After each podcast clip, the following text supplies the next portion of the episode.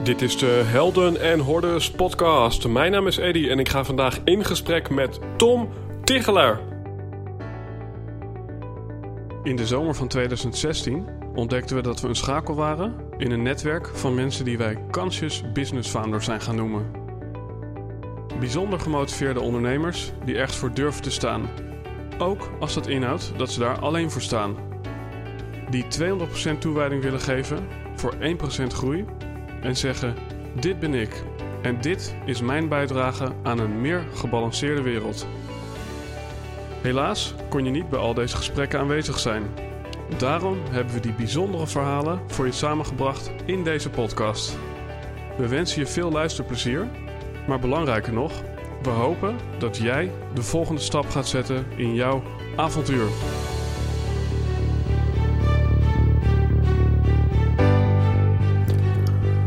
Beste luisteraar, een mens lijdt dikwijls het meest aan het lijden dat hij vreest. Al een heel oud spreekwoord, wat mij doet denken aan een aflevering die ik als kind keek van de Belgische Dag Sinterklaas. Waarin Sinterklaas een brief kreeg van een jong meisje en daar stond in: Beste Sinterklaas, ik weet wel dat u niet bestaat. Nou, dat raakte Sinterklaas zo dat hij vervolgens ziek en depressief naar bed ging. En niemand kon hem beter maken en niemand kon hem nog opvrolijken. Totdat Zwarte Piet de brief nog een keer las en wat bleek er te staan? Niet ik weet wel dat u niet bestaat, maar er stond ik weet wel dat u niet in staat bent om langs alle huizen van alle kinderen te gaan. De tweede helft van het verhaaltje stond dus aan de andere kant van de brief, wat Sinterklaas niet had gezien. Nou, en zo zie je dat op het moment dat je ergens in gelooft, dan kan dat jouw gemoed, maar ook jouw lichaam flink aantasten. Zelf denk ik wel eens dat ik hypochonder ben. En dat houdt in dat ik een lichamelijk kwaaltje vaak veel erger zie dan het is. Dus wat aandacht krijgt, groeit. En dat werkt helaas ook de verkeerde kant op. Nou, dat geldt dus niet alleen voor ziekte, maar dat geldt misschien ook wel voor het hele landschap van persoonlijke ontwikkeling. Je relatie met geld, je relatie met ondernemerschap. Dat waar jij in gelooft, versterkt vaak datgene waar je in gelooft. Het wordt als het ware misschien wel een waarheid op zichzelf. Nou, interessant op dat moment om Tom Tichelaar te spreken. Tom Tichelaar is iemand die op zijn dertigste gediagnosticeerd is met het chronisch vermoeidheidssyndroom. De dokters zeiden: Beste Tom, jij zal de rest van je leven je bed niet meer uitkomen. Nou, geloof het of niet, maar twee weken later stond hij al naast zijn bed en zes maanden later was hij weer volledig up and running. Nou, hoe dat precies is gegaan, dat hoor je natuurlijk in deze mooie podcast. Tom is schrijver, spreker, teacher op het gebied van zelfverhelend vermogen. Een prachtig vermogen waarover we allemaal beschikken, maar waar we doorgaans te weinig vanaf weten en er dus ook te weinig gebruik van maken. Het is zijn missie om zijn persoonlijke ervaringen van ziek naar beter, hoe hij zichzelf op basis van eeuwenoude wijsheden genas, met jou te delen. Zijn credo is: als je kijkt zoals je keek, zie je wat je altijd zag. En er is op het gebied van genezing zoveel meer mogelijk dan ons is bijgebracht. Vele eeuwenoude beproefde wijsheden zijn bijna verloren gegaan. En dat terwijl we die wijsheden juist nu zo goed kunnen gebruiken. Want de ziektecijfers zijn volgens BV Nederland extreem. Veel mensen hebben Tom inmiddels geconsulteerd en zijn nu na jaren eindelijk klachtvrij. Yes, beste luisteraar, deze podcast bevat een hoop waardevolle inzichten die jouw kwaliteit van leven door jouw kwaliteit van denken onder andere waarschijnlijk enorm gaat beïnvloeden. Ladies and gentlemen en beste Tom, welkom aan boord van de Helden en Hordes podcast. Dankjewel. Leuk om even hier te beginnen. Ik uh, heb jou net uh, zojuist verteld dat ik dit weekend in uh, België was. En dat ik aankomend weekend weer naar België ga. En dan denk je, nou, dat is toch uh, fantastisch. En dat is het ook. Maar in de Bijbel hebben ze niet voor niks een rustdag opgenomen op zondag. En die heb ik dus niet gehad. Dus het was een week van uh, zeven dagen on purpose, full power erin. En toen zat ik vanmiddag in die stoel en toen dacht ik, nou, ik ga wel even een dutje doen. Toen dacht ik, nee, Ik ga me eventjes uh, inlezen van wat, wat, wat doet Tom eigenlijk precies. En toen luidde het toeval dat ik op een stukje kwam, namelijk met een sleutelbos in je hand in een stoel gaan zitten en dan in slaap vallen. En op het moment dat de sleutel uit je hand valt omdat je ontspant, heb je precies genoeg geslapen om daarna weer eventjes door te kunnen. Uh, het thema vermoeidheid was dat dus eigenlijk. Nou, ik had daar eventjes een klein dipje en ik heb inderdaad een klein uh, nipje of een nepje gedaan. En uh, hier ben ik weer. Wat, uh, ja, wat, wat, wat heeft het thema vermoeidheid met jou te maken? Een hele hoop, zeg maar. Daarvoor moet ik een hele lange tijd, voor mijn gevoel, terug de geschiedenis in, zeg maar. Overigens erg goed dat je ook mijn filmpje hebt opgevolgd, zeg maar. En dat het dus ook heeft gewerkt. Arafat deed het overigens ook, hè? Ja. Het staat hij onbekend dat hij heel weinig sliep. Maar vier, vijf uurtjes per nacht. En als hij overdag moe was, deed hij die powernap. En dan was hij er weer. Tof. Maar vermoeidheid is voor mij uh, uh, een beladen dingetje, zeg maar. Zo'n 13 mhm. jaar geleden was ik een uh, makelaar, verkocht veel huizen. Ik had een prachtig mooi leven. Alleen op een gegeven moment sloop er een soort van vermoeidheid in mijn systeem. En ik had een druk bestaan, sportte veel, deed veel leuke dingen. Dus ik denk, nou, misschien neem ik iets te veel hooi op mijn vork en laat ik dat een beetje slow downen. Maar naarmate ik minder deed, werd ik eigenlijk alleen maar moeier en moeier.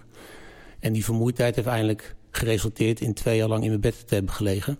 En douche, douchen was voor mij echt een opgave. Een rondje wandelen met mijn hond, dan moest ik echt van bijkomen. Het voelde alsof ik een marathon had gelopen. Dus vermoeidheid, ik weet wat echt moe is, zeg maar. Ja. En uh, hoe heet uh, dit op papier? Nou ja, dan begin je bij de huisarts, zeg maar. En dan ga je bloed prikken en dan gaan we op zoek naar de oorzaak van die vermoeidheid. En na twee jaar lang ziekenhuis in, ziekenhuis uit, uh, was de diagnose, zonder dat men wat had gevonden, jij hebt het chronisch vermoeidheidssyndroom. Daar had ik nog nooit van gehoord. Maar als ik mijn huisarts goed beluisterde, zei hij eigenlijk, Tom, jij bent begin 30. En tussen nu en je dood ben jij ziek. In ieder geval minimaal chronisch moe. Mhm. Dat was niet een hele fijne boodschap. Zeker niet als dat nog destijds in mijn beleving de enige manier was om beter te worden. En het advies wat ik erbij kreeg destijds was me om me op te laten nemen op de paasafdeling. Daar had ik ook nog nooit van gehoord. Maar dat bleek de psychiatrische afdeling van het ziekenhuis te zijn. Daar moest ik mij opnemen. En dat zou dus mij beter kunnen maken. Maar uh, ja, het ene is een psychische uh, verhaal en het andere is een lichamelijk verhaal. Zeiden ze daarmee dat het een psychische kwaal was en dat het eigenlijk niet waar was? Nou ja, in die tijd was het chronisch vermoeidheidssyndroom in mijn beleving een soort van vergaarbak, zeg maar. Een grote bak waar mensen met bepaalde klachten, symptomen, waar overigens geen oorzaak voor te vinden was, zeg maar ingekieperd werden. En men wist eigenlijk niet zo heel goed wat men daarmee moest doen. En ja, dan proberen ze dat dan maar in de psyche te vinden. Mhm. Hoewel ik mij psychisch echt perfect voelde. Ja. Ik bruiste van de ideeën, had overal zin in. Mhm. Uh, maar ik had dood gewoon de energie niet. Nul energie. Ja. En uh, ja, om het verhaal eventjes te vervolledigen. Ik zou zeggen, daar staat een mooi boekje, maar uh, even in het kort voor de luisteraar. hoe oud ben je nu, als ik vraag mag? 46. Ja, nu ben je 46. En nou ja, als ik de dokter moet geloven, heb je dan nu een jaar of 16 op je bed gelegen. En ja, dat is niet waar, hè? Nee, gelukkig niet. Nee, na die twee jaar was het wel mooi geweest. Na die twee jaar was het mooi mhm. geweest. Dus ik had destijds de keuze om ziek te blijven. Nou, dat is geen optie. Als je, als je jong bent en je wil graag. Of ik kom me op laten nemen op de paasafdeling. Nou, dat vond ik ook geen optie. Want dan krijg je doorgaans een pilletje. En ze weten helemaal niet wat er met een pilletje met jou gebeurt. Ze denken dat mhm. te weten. Maar, en dan krijg je nog een pilletje. En dan probeer je dus eigenlijk iets waarvan je niet weet wat de oorzaak is probeer je te gaan bestrijden. Maar wat ben je dan eigenlijk aan het bestrijden? Ik denk dan, dan ben je iets aan het onderdrukken, maar dat is geen oplossing. Mhm. En ik had de keuzemogelijkheid om iets wat ik al heel lang graag wilde, namelijk mediteren. Want ik, de tijd dat ik makelaar was, had ik me daar heel veel in verdiept, heel veel over gelezen. Maar ik vond destijds niet een hele sexy combinatie, zeg maar. Een makelaar die mediteerde. Dus die boekjes waren snel weer in de kast beland. Ja. Maar nu kon ik kiezen, ziek blijven, me mhm. op laten nemen op de paasafdeling, of ik kon gaan mediteren. Nou, toen was voor mij de keuze snel gemaakt. En ben ik destijds buiten mijn comfortzone overigens een weekendcursus meditatie gaan doen. En in dat weekend was het of er een soort van waakvlammetje in mij was aangegaan. Mhm. Dat was al minimaal een hele rare gewaarwording. En vanaf dat moment ben ik dagelijks gaan mediteren. Ik had immers toch tijd genoeg. Mhm. En na drie maanden was ik weer fulltime aan het werk. En zes maanden nadien was ik weer fulltime aan het werk en weer volop aan het sporten. En had ik gewoon mijn leven weer terug. Ja. En daar is waar mij de trigger, de zoektocht is begonnen. Wat is er dan nog meer in het universum? Wat mij nooit is verteld. Niet door mijn ouders, niet op school, niet op voortgezet onderwijs, niet in mijn omgeving. Klaarblijkelijk is er dus veel meer in het universum waar je baat bij kan hebben. Op vitaal gebied, op gezondheidsgebied en ga zo maar door. Ja. En nu eh, voel je je een stuk vitaler. Ik, ik vroeg je net hoe oud je was. Nou, ik had je die leeftijd niet gegeven en die heb je waarschijnlijk al vaker gehoord. Dankjewel. Um, als je nu kijkt naar die verandering die na twee jaar plaatsvond, is het voor jou dan vooral een lichamelijk uh, probleem geweest? Of is het een overtuiging geweest waarnaar je bent gaan leven? Nou, terugkijkend in de tijd met de wijsheid van u, zeg maar. Uh, filosofeer ik zelf veel over de zin van ziek zijn, zeg maar. Ziek zijn heeft ook een functie. En op het moment dat je bijvoorbeeld op het verkeerde pad zit, niet jouw missie of jouw passie volgt en maar doorgaat, en je mhm. geest is sterker dan je lichaam, dat is dan vaak het geval, dan gaat je lichaam gaat steeds stroever lopen en gaat piepen en gaat kraakjes vertonen. En als je die kraakjes en die piepjes negeert, gaat hij nog meer piepjes en kraakjes vertonen. Net zolang totdat hij op een gegeven moment zegt van ik stop ermee. Ja. En in mijn geval zei mijn lichaam ook ik stop ermee. En mijn brein, die wilde nog steeds door. Die had heel veel goede ideeën. Maar ik zat mhm. niet op het juiste pad. Dus ziek zijn heeft voor mij zeker een functie gehad. Want het heeft mij inzicht gegeven in wat is eigenlijk het pad in dit leven voor mij. En wat maakt dan dat je brein toch steeds door wilde gaan? Als je, als je niet on purpose bent of niet, ja, hoe je het wil noemen? Nou ja, conditioneringen. Kijk, als je makelaar bent, dan denk je natuurlijk helemaal dat je het heertje bent in je mooie pak met je gaatjes in je schoenen. En, en je, je ego wordt gekieteld als je daar ook nog succesvol in bent en dat gaat goed. En dan denk je, dit, dit is wat het is. Omdat ik altijd dacht dat ik dat ook graag wilde zijn en wilde worden. Ja. Maar klaarblijkelijk was het, lag er toch ergens iets anders nog op het pad voor mij. Ja, dus in hoeverre is jouw lichamelijke klacht ontstaan vanuit een psychische uh, ja, disbalans? Nou, het was geen psychische disbalans. Of, of een, ja, hoe noem, eh, in hoeverre ja, is, het, is het toch dat je niet deed waarvoor je hier misschien op aarde bent, waardoor je ziek werd? In, hoe, in, in hoeverre gaat die stelling op? Die gaat voor mij heel erg op. Mhm. Als ik uh, niet eigenwijs was geweest en was gaan mediteren, had ik hier vandaag niet gezeten, niet eens kunnen zitten. Ja. Sterker nog, dan was ik denk ik van uh, depressiviteit uiteindelijk, zeg maar. Want je, wordt, je knapt er niet van op in je psyche, zeg maar. Als je twee jaar lang in je bed ligt, iedereen om je heen maakt carrière, gaat op vakantie, doet leuke dingen. En als ik een bruiloft had destijds van mijn schoonzus op een mooi kasteel... dan kon ik de ceremonie bijwonen. Dan lag ik de hele middag te pitten op het kasteel. Ja. En dan kon ik s'avonds even naar het feestje. En dan ja. moest ik gauw weer mijn mandje in. En dan moest ik vervolgens dat met een week koorts... en allerlei andere klachten moest ik dat bekopen. Want als ik de grens van mijn energie iets doorschreed, zeg maar... dan werd ik daar echt enorm op afgestraft. Ja, en het opmerkelijke is dus de zin van ziek zijn, wat ook um, lekker allitereert, hou ik van als uh, woord, woordkunstenaar. Ja, die is er dus volgens jou.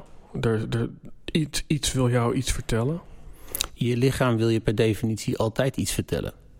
Kijk, je lichaam is A, is sowieso jouw vervoersmiddel hier op deze aardkloot, zeg maar. Dat is gewoon je, je voertuig. Voor het voertuig moet je goed zorgen. Zorg je daar niet goed voor, dan kan je klachten ontwikkelen. Maar het kan ook heel goed zijn dat je een klacht hebt. Als je gewoon een hele simpele klacht neemt als enorm veel hoofdpijn.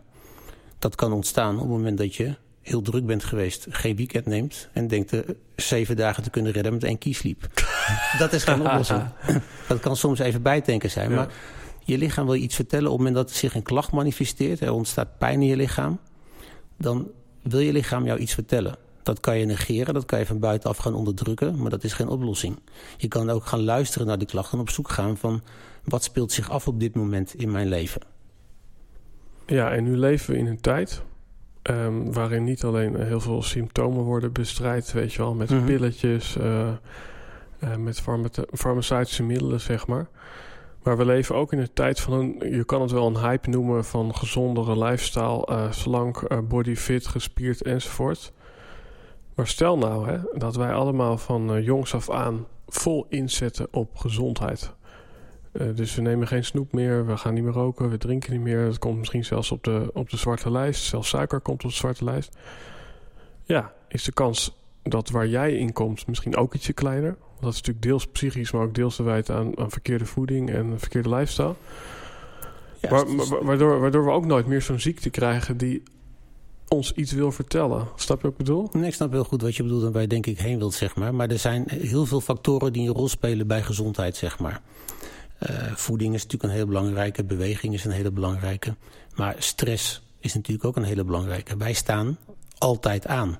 Dat begint s morgens met de telefoon in de hand... en dat eindigt s'avonds met de telefoon in de hand bij het slapen gaan. Mm Dus wij staan altijd aan. En als je weet dat 15 minuutjes stress zorgt voor 24 uur een verminderd immuunsysteem.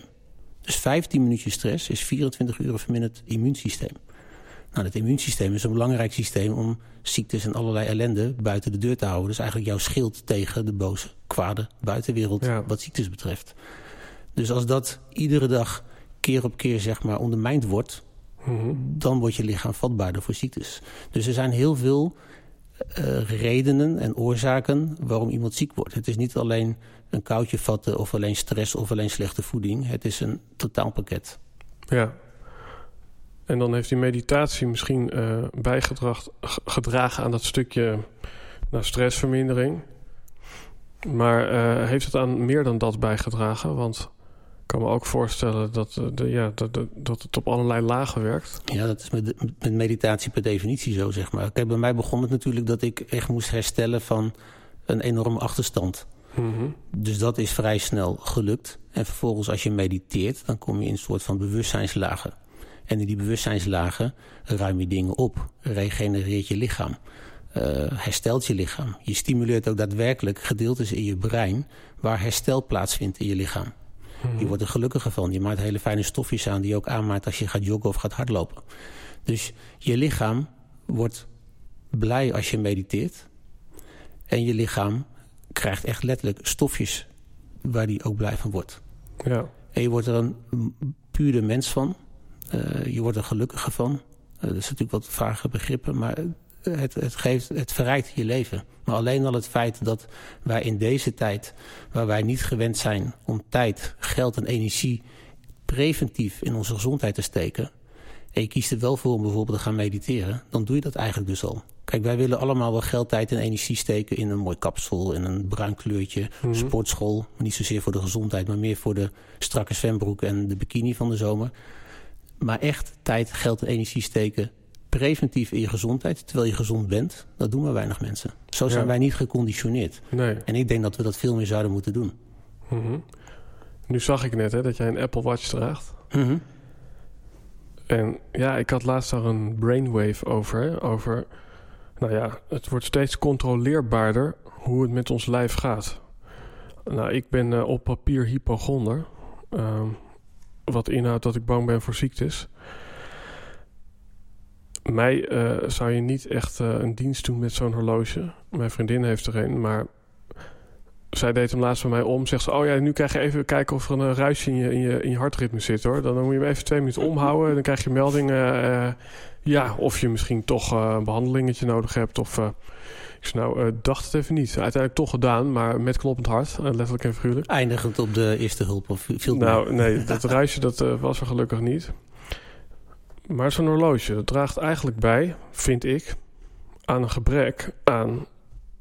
Uh, ja, laat het zo zeggen. Ik zie meditatie ook als, als luisteren naar jezelf. Wat gebeurt er in mij? Bodyscan, heb ik wel eens van gehoord. Mm um, is zo'n horloge niet een beetje het, het uit handen nemen van, van de vraag: hoe gaat het met mij? Want jouw horloge vertelt je zo meteen hoe het met je gaat. Ja, dat is natuurlijk sowieso de wereld waarin we leven, zeg maar. En de techniek die een beetje de overhand neemt, zeg maar. Ja, dus, dus het, heeft ook mee te maken hoe ga je ermee om. Uh, al, die, al die functies, ik vind het een mooi klokje. En daarom heb ik hem. Oké, okay, ja. Maar hoe die werkt, moet je me niet vragen. Ik heb het boekje niet eens gelezen. Maar ik weet wel, soms krijg ik een, een, een, een berichtje van... Uh, je, je moet even gaan bewegen of dat soort zaken. Ja. Maar die bewust, dat bewustzijn kunnen wij hier in het Westen heel goed gebruiken, zeg maar. Kijk, als je in Nederland gaat kijken hoe het gaat met de gezondheid van de BV Nederland. En je gaat naar de cijfers kijken, onder andere van het CBS, dan schieten echt de tranen in je ogen. 8,2 miljoen mensen in Nederland zijn chronisch ziek. 8,2 miljoen, mhm. dat is 50% van de bevolking is chronisch ziek. Ja. Er zijn 1 miljoen mensen in Nederland die gebruiken antidepressiva. Dan zeg ik niet dat antidepressiva per definitie verkeerd is. Maar het is toch minimaal vreemd dat in een van de rijkste landen van de wereld... wij staan nummer 9 op een ranking van 186 landen wereldwijd... dat daar 7% van de bevolking medicijnen nodig heeft... om de dag door te kunnen komen. Om met Mhm. de rest van de mensen mee te moeten kunnen doen. Ja, Er zijn 4 miljoen mensen die gebruiken medicijnen tegen een hoge bloeddruk. Er gebruiken 1,2 miljoen mensen laxeermiddelen in Nederland. ja, En al dat medicijngebruik resulteert in 20.000 ziekenhuisopnames per jaar. Waarbij sprake is van complicatie van medicijngebruik. 20.000 opnames. En dan heb ik nog niet eens over de mensen die komen te overlijden. als Mhm. gevolg van medicijngebruik. Dus als je naar die cijfers kijkt in Nederland. dan is er iets niet goed. Gaat er iets niet goed. ja, En ik denk dat mensen eh, op gezondheidsgebied, maar ook op stress verminderen en op slowdownen en tijd nemen voor dingen, eh, nog heel veel dingen kunnen winnen. ja, En als je gaat werken preventief aan je gezondheid, dan kom je niet in al die statistieken terecht. Dan blijf je daar buiten. En dat Ja. gezondheid is ons grootste goed, zeggen we altijd. Mhm. Dat wordt altijd heel makkelijk gezegd. Maar tot je ziek bent, dan is het altijd je grootste goed. En heb je, goed, en heb je er werkelijk wel alles voor over om weer beter te zijn. Je bent nog geen dag beter en je bent weer vergeten. Dat is mensen eigen. Dat ervaar ik doorgaans bij heel veel mensen. ja. En wat doe jij eraan om toch te zorgen eh, dat eh, zonder dat jouw horloge hoeft te waarschuwen, dat je gewoon eh, in shape blijft, dat je eh, gezond blijft? Ja, ik heb mijn, zelf een ochtendritueel aangemeten. Vanaf het moment dat ik ziek was, zeg maar. Iets zoals Johan Cruijff altijd zei, ieder nadeel heeft zijn voordeel. Ja, Nou, mijn nadeel was dat ik ziek was, hoewel ik dat uiteindelijk nooit zo heb ervaren. Maar het grote voordeel was dat mijn agenda leeg was. Mijn agenda bestond uit een keer een dokter bezoeken of een therapeut bezoeken, een keertje de hond uitlaten. En dat was het. Toen ik weer herstelde, had ik een lege agenda. En vanaf dat moment heb ik mezelf een ochtendritueel aangemeten. Dus iedere ochtend heb ik nu een ochtendritueel. Wat ik echt iedere ochtend overal doe. Ook als ik op vakantie ben, heb ik dat ritueel. En dat begint iedere ochtend met een wandeling. Want wandelen is gezond. Daar zijn zoveel onderzoeken naar gedaan waar wandelen allemaal goed voor is. Wij bewegen gewoon weg te weinig. Dus ik begin met wandelen. Gedurende die wandeling doe ik affirmaties. Dat zijn kleine zinnetjes die je hardop in je hoofd kan, of in je hoofd kan uitspreken. Waarbij je overtuigingen en gedachten kan ombuigen, zeg maar. En ook je, je, je dag, zeg maar, kan programmeren als het ware op een subtiel niveau. Ik doe vijf simpele yoga-oefeningetjes. Dat zijn de vijf Tibetanen. Mhm. Doe ik iedere ochtend. En ik sluit dat ritueel eigenlijk altijd af met een meditatie. Ja, Dus iedere ochtend besteed ik een uur preventief aan mijn gezondheid. Om Ja. ervoor te zorgen dat wat mij eerder is overkomen niet nog een keer gebeurt. ja. Interessant. Ik heb een keer een jaar lang gemediteerd. 365 dagen achter elkaar. Misschien waren het zelfs 400. Ben ik ook trots op. Heb ik eh, ook wel wat uitgehaald. Maar wat ik me ook afvraag... En dan, ja, dan is het eigenlijk iets wat ik zelf heb ervaren. Dat je ook eens wakker wordt en je wil dat helemaal niet. Eh, en in hoeverre werkt het dan niet contraproductief? Want eigenlijk wat ik uit je verhaal hoor van... je hebt eigenlijk zelf heel veel bijgedragen aan je genezing. Je bent beter naar jezelf gaan luisteren en kijken. Maar dan zou het toch ook kunnen dat je iedere ochtend... bij wijze van spreken even eh, je ogen sluit... en bij jezelf checkt wat heb ik nu nodig. En de ene keer is dat een wandeling en de andere keer is dat geen wandeling. Maar ik heb een hond, dus die moet uit. Dus die keuze is niet zo groot. weer of geen weer. En dan denk je, het regent, ik heb geen zin. Maar dan loop je buiten en vallen de meeste druppels toch om je heen. Mhm. En word je eigenlijk helemaal niet nat. Kijk, dit is mijn waarheid. Dit is Ja. mijn ochtendritueel. Dit hoeft niet jou of iemand anders zijn of haar waarheid te worden. Dat is Mhm. helemaal niet de intentie. Waar, waar, waar mijn boodschap in zit, is dat je bewust tijd en energie... en wellicht ook geld vrijmaakt... om Mhm. preventief aan je gezondheid te Ja. werken. Het is gewoon een stukje bewustzijn. Waarom wel geld aan de kapper en de pedicure, de manicure, haren verven... Mhm. Eh, dan heb ik het niet eens over opgespoten lipjes en al dat soort zaken. Maar geef ook eens tijd en geld preventief aan je gezondheid uit. Ja. Alleen al door twee uurtjes in de week te wandelen, leef je gemiddeld twee jaar langer. Mhm. Als je twee uurtjes in de week wandelt, dan is de kans op een hoge bloeddruk neemt met 30% af. En als Ja. je wandelen, wandelt, dat relativeert, relativeert ook heel erg. We hebben Ja. allemaal onze issues altijd door de dag heen. En naarmate we de dag voordat worden die issues doorgaans alleen maar groter. Omdat alles wat je aandacht geeft, dat groeit. Op het moment dat je wandelt, heb je veel meer breinactiviteit. En als je meer breinactiviteit hebt, dan relativeert dat. Dus het probleem wat je hebt als je gaat wandelen, wordt al heel snel veel kleiner. Of je kan ook de andere kant van het verhaal veel helderder en oprechter bekijken. Mhm. En soms doet zelfs de oplossing dient zich aan. Hippocrates zei ook niet voor niks: walking is men's best medicine. Ja. En alle grote de aarde bewegen en wandelen. En je zou eigenlijk ook veel meer wandelvergaderingen op kantoren moeten Ja, organiseren. ja. Waarom met z'n vier of z'n zessen in een muf zaaltje onder de TL-balk? Doe gewoon je schoenen aan en ga buiten wandelen. Er komen er veel meer mooie dingen tot stand. Omdat je veel meer hersenactiviteit hebt. Los nog van de natuur en de vogeltjes en dat soort zaken. Mhm. Nu heb ik gelezen of gehoord dat, dat er ook bepaalde dingen in jouw eh, soort van eh, toolkit zitten. Waar mensen met hele grote sceptisch op reageren. Eén ding was geloof ik iets energetisch. Nou ja, Maar- vanaf, vanaf het moment zeg maar dat ik eh, ziek was, ben ik gaan mediteren, ben ik hersteld, ben ik weer gaan leven. En ben ik veel boeken gaan verslinden, dingen doorleven, ervaren, cursussen gedaan en ga zo maar door. En één boekje wat ik ooit een keer gekregen had, meen ik van iemand, was eh, Genezen met je handen. Mhm. Ik dacht, nou, prachtig mooi boekje. Nou, als iets, iemand niets met zijn handen kan, dan ben ik het. Vroeger betaalde mijn broertje al een tientje om mijn band te plakken, zeg maar. Dus ik, ik alles uit en met mijn handen kan ik niet veel. Maar klaarblijkelijk dat wel. En uiteindelijk ben ik cursussen gaan doen op genezen met je handen. En dat heeft uiteindelijk ook met energie te maken. En dat is voor heel veel mensen niet tastbaar, energie. Heet het Reiki? Reiki is een vorm van eh, werken met je handen. Ja. Eh, pranic healing heb je. Ik heb quantum touch gedaan. Zo heb je heel veel zaken met verschillende naampjes en etiketten eraan. Mhm. In die end komt het hoofdzakelijk toch op hetzelfde neer. En dat is? Alles is energie en dat is wat het is. Dat zijn de grote meneer Einstein al. De meeste mensen kennen hem wel. Ja. Die zei, alles wat er is, is energie en dat is wat er is. En ze hebben meneer Einstein wel eens gevraagd... meneer Einstein, hoe is het om de slimste man van de wereld te zijn? Toen zei hij als antwoord... ik heb geen idee, dan moet je meneer Tesla vragen. En meneer Tesla, de naam Tesla kennen we allemaal van de auto's... maar Ja. de uitvinder Tesla deed heel veel op het gebied van energie. En die was, het is de grondlegger van de radio... de grondlegger van de mobiele telefonie... eh, de ontdekker van de wisselstroom... Maar hij was op een gegeven moment ook in staat om energie wereldwijd te verplaatsen. En liet zelfs de bliksem door zijn eigen lichaam heen lopen om te kijken wat energie deed. En als je hem vroeg hoe zit het universum in elkaar, zei hij... als je het universum wil begrijpen, moet je denken in termen van energie, frequentie en vibratie. En energie is altijd en overal. Energie Mhm. vergaat ook niet. En energie zien we doorgaans niet. Er zijn mensen die het wel kunnen zien. Maar energie kan je wel voelen. We zullen het nu niet doen, maar als je een heel hard in je handen zal wrijven een tijdje... en je knijpt in je handen, je wrijft in je handen... dan zou het zo kunnen zijn dat je op een gegeven moment je handen, als je die uit elkaar brengt... een tinteling voelt of het warm of koud begint te worden. Je ziet het niet, maar dat is energie. En energie is een beetje hetzelfde als de zwaartekracht. De zwaartekracht heb je denk ik nog nooit gezien, maar wel gevoeld.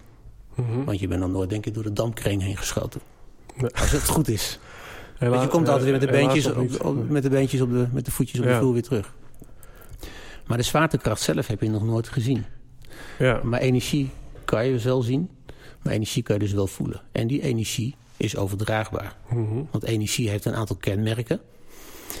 De ene energie kan de andere energie in beweging zetten. Als we hier een viool zouden hebben liggen op tafel... en we zouden aan de- in dezelfde ruimte een vleugel hebben staan... en er staat niemand bij die viool... en iemand slaat het G-akkoord aan op de piano... en je gaat kijken welke snaar er gaat trillen op het viool... is dat de snaar die verantwoordelijk is voor het G-akkoord. Ja.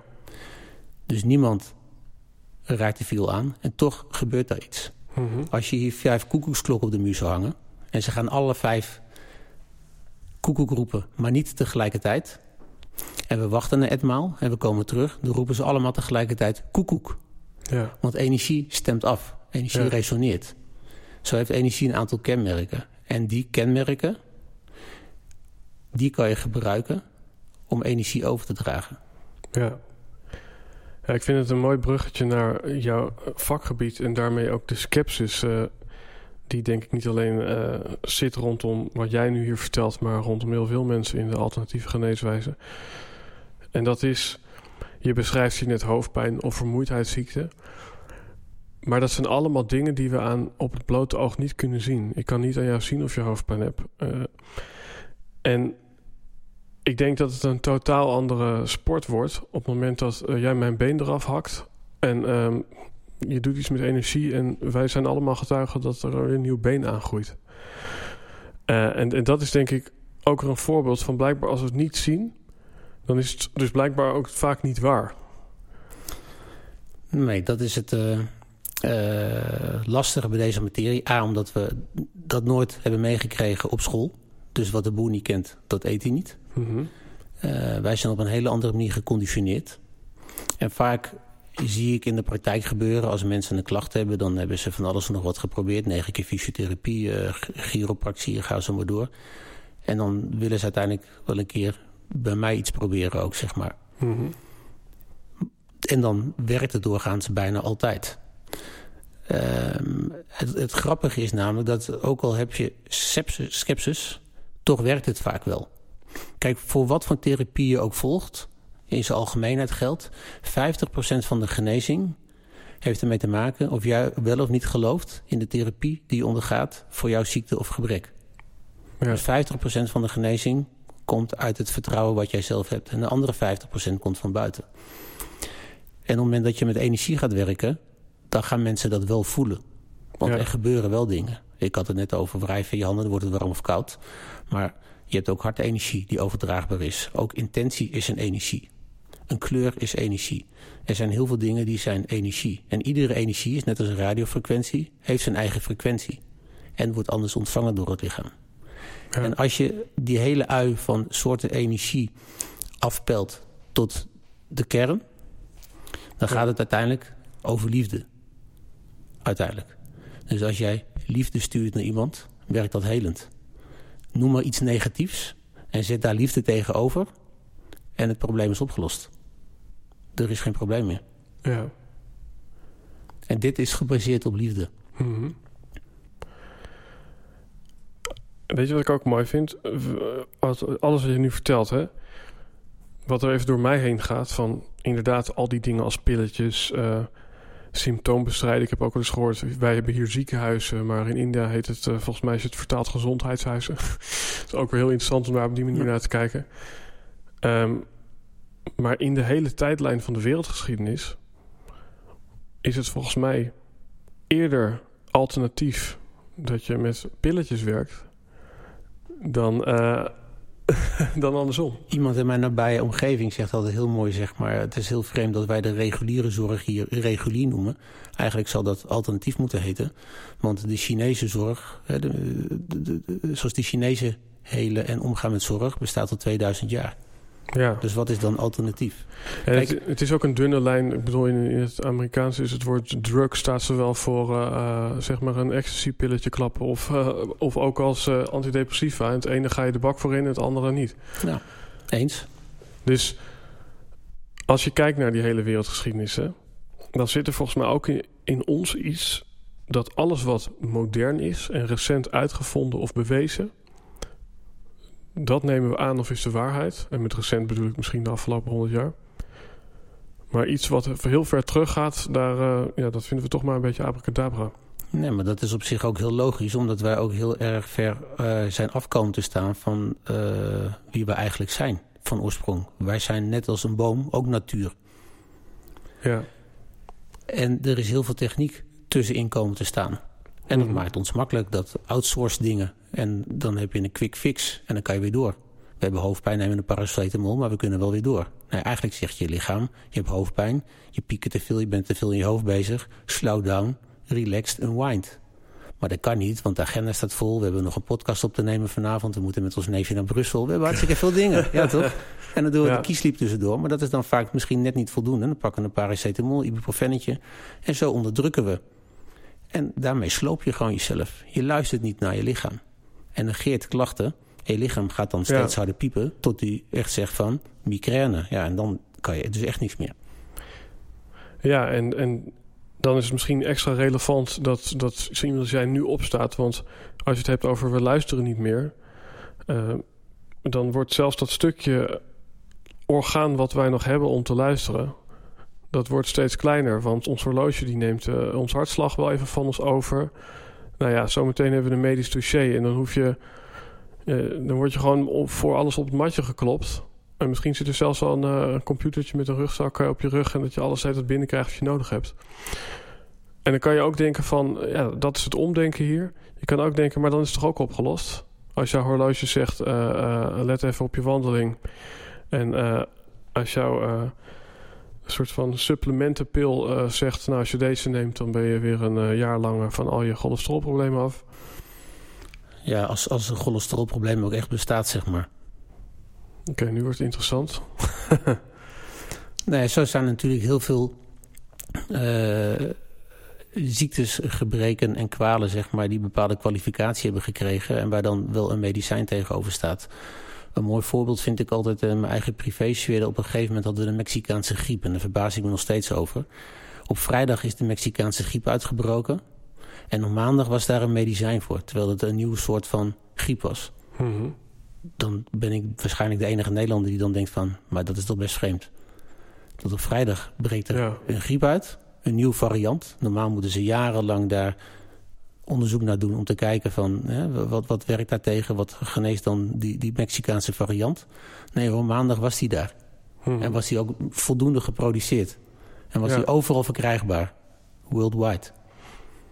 Dat zegt mij altijd minimaal aan het denken.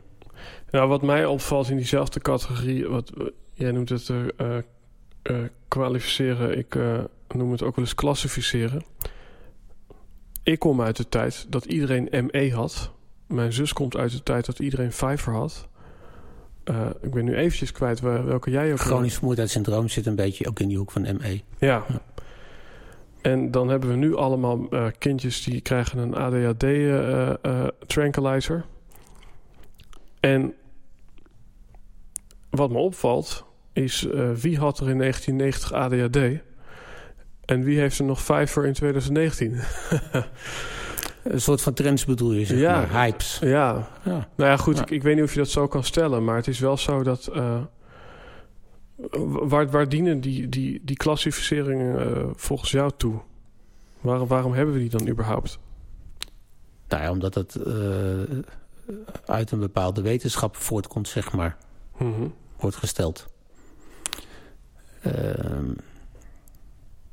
Kijk, het grappige met het ADHD-voorbeeld, zeg maar, heb ik redelijk recent gelezen dat degene die destijds betrokken is geweest bij het ontwikkelen van het medicijn tegen ADHD op zijn sterfbed heeft bekend dat het eigenlijk helemaal niet bestond. ja. Zijn die jongetjes, doorgaans jongetjes, zijn die jongetjes gewoon niet druk en zitten die in een schoolgebouw, maar willen die eigenlijk gewoon buiten rennen en willen die in het bos een hut bouwen en kijken hoe een kikker springt? Of hoe een kikkervisje wordt tot een kikker of whatever. Mhm. In plaats van maar gemangeld in de klas in een rondje zitten, stilzitten en niet mogen bewegen. Terwijl ze enorme jeuk hebben om te bewegen. Mhm. Dan is één keer gym in de week ook niet genoeg. Ja. Nou ja, je kan op, op dit spoor natuurlijk ook op een, op een soort van uh, discussie komen. Wat is er überhaupt echt? Weet je, als je, als je inderdaad Einstein aanhaalt en je zoomt in op alles, dan zijn we uiteindelijk atomen. En als je nog verder doorzoomt, dan is energie. En dan is eigenlijk alles hetzelfde en alles is niets. Ja, een soort één grote paradox. Dus ja, we, we, we leven toch in een soort van concepten Mhm. uh, die ons blijkbaar misschien ook dienen. Kijk, ik, ik, ik wil niet al die dingen disqualificeren. Dat is zeker niet wat ik, wat, wat ik hier wil beweren. Uh, wat ik fijn zou vinden als iedereen probeert zelf blijven nadenken over wat er gebeurt. En grijp niet meteen naar een batterij pilletjes die dingen onderdrukken.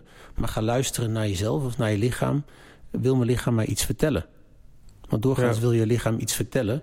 En de genezing komt nooit van buiten. Genezing komt niet van buiten naar binnen. Genezing komt van binnen naar buiten. Ja. En dat is een wezenlijk verschil. En wij zijn van buiten naar binnen geconditioneerd. Maar het zou veel meer van binnen naar buiten moeten zijn. Ja, mooi. En toch worden wij nu ongeveer twee keer zo oud als mensen in 1500. Of ik geloof zelfs in 1800. Ja. Dus we zijn ons minder bewust van wat er in ons speelt en uh, wat ons lichaam van ons vraagt. En toch uh, ja, uh, tikken we bijna de 100 aan. En misschien gaan wij het nog meemaken dat de eerste persoon 200 wordt. Ik heb hier ook wel eens met Pim Christiaans gezeten, de anti-aging professional, zeg maar. Hoe, hoe, hoe, hoe verklaart zich dat dan? Nou ja, de, de, de, de, omstandigheden zijn natuurlijk ook veel beter dan in de middeleeuwen, zeg maar. Mm -hmm. we hebben riolering gekregen. ja. simpele virussen en dingen waar normaal in die tijd vatbaar voor waren.